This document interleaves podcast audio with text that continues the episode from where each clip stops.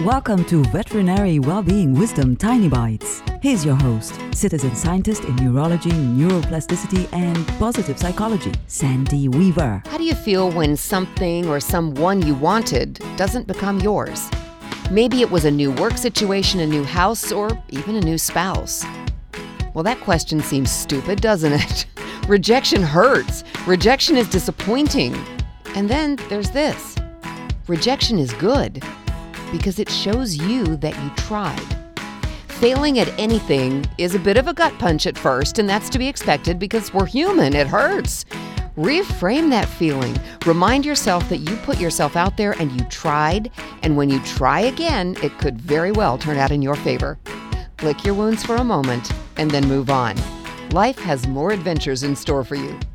For tools to create more success in your life, visit centerforworkplacehappiness.com. Want more tiny bites of veterinary well-being wisdom? Subscribe to the podcast and share it with your friends. And there's lots more at centerforworkplacehappiness.com.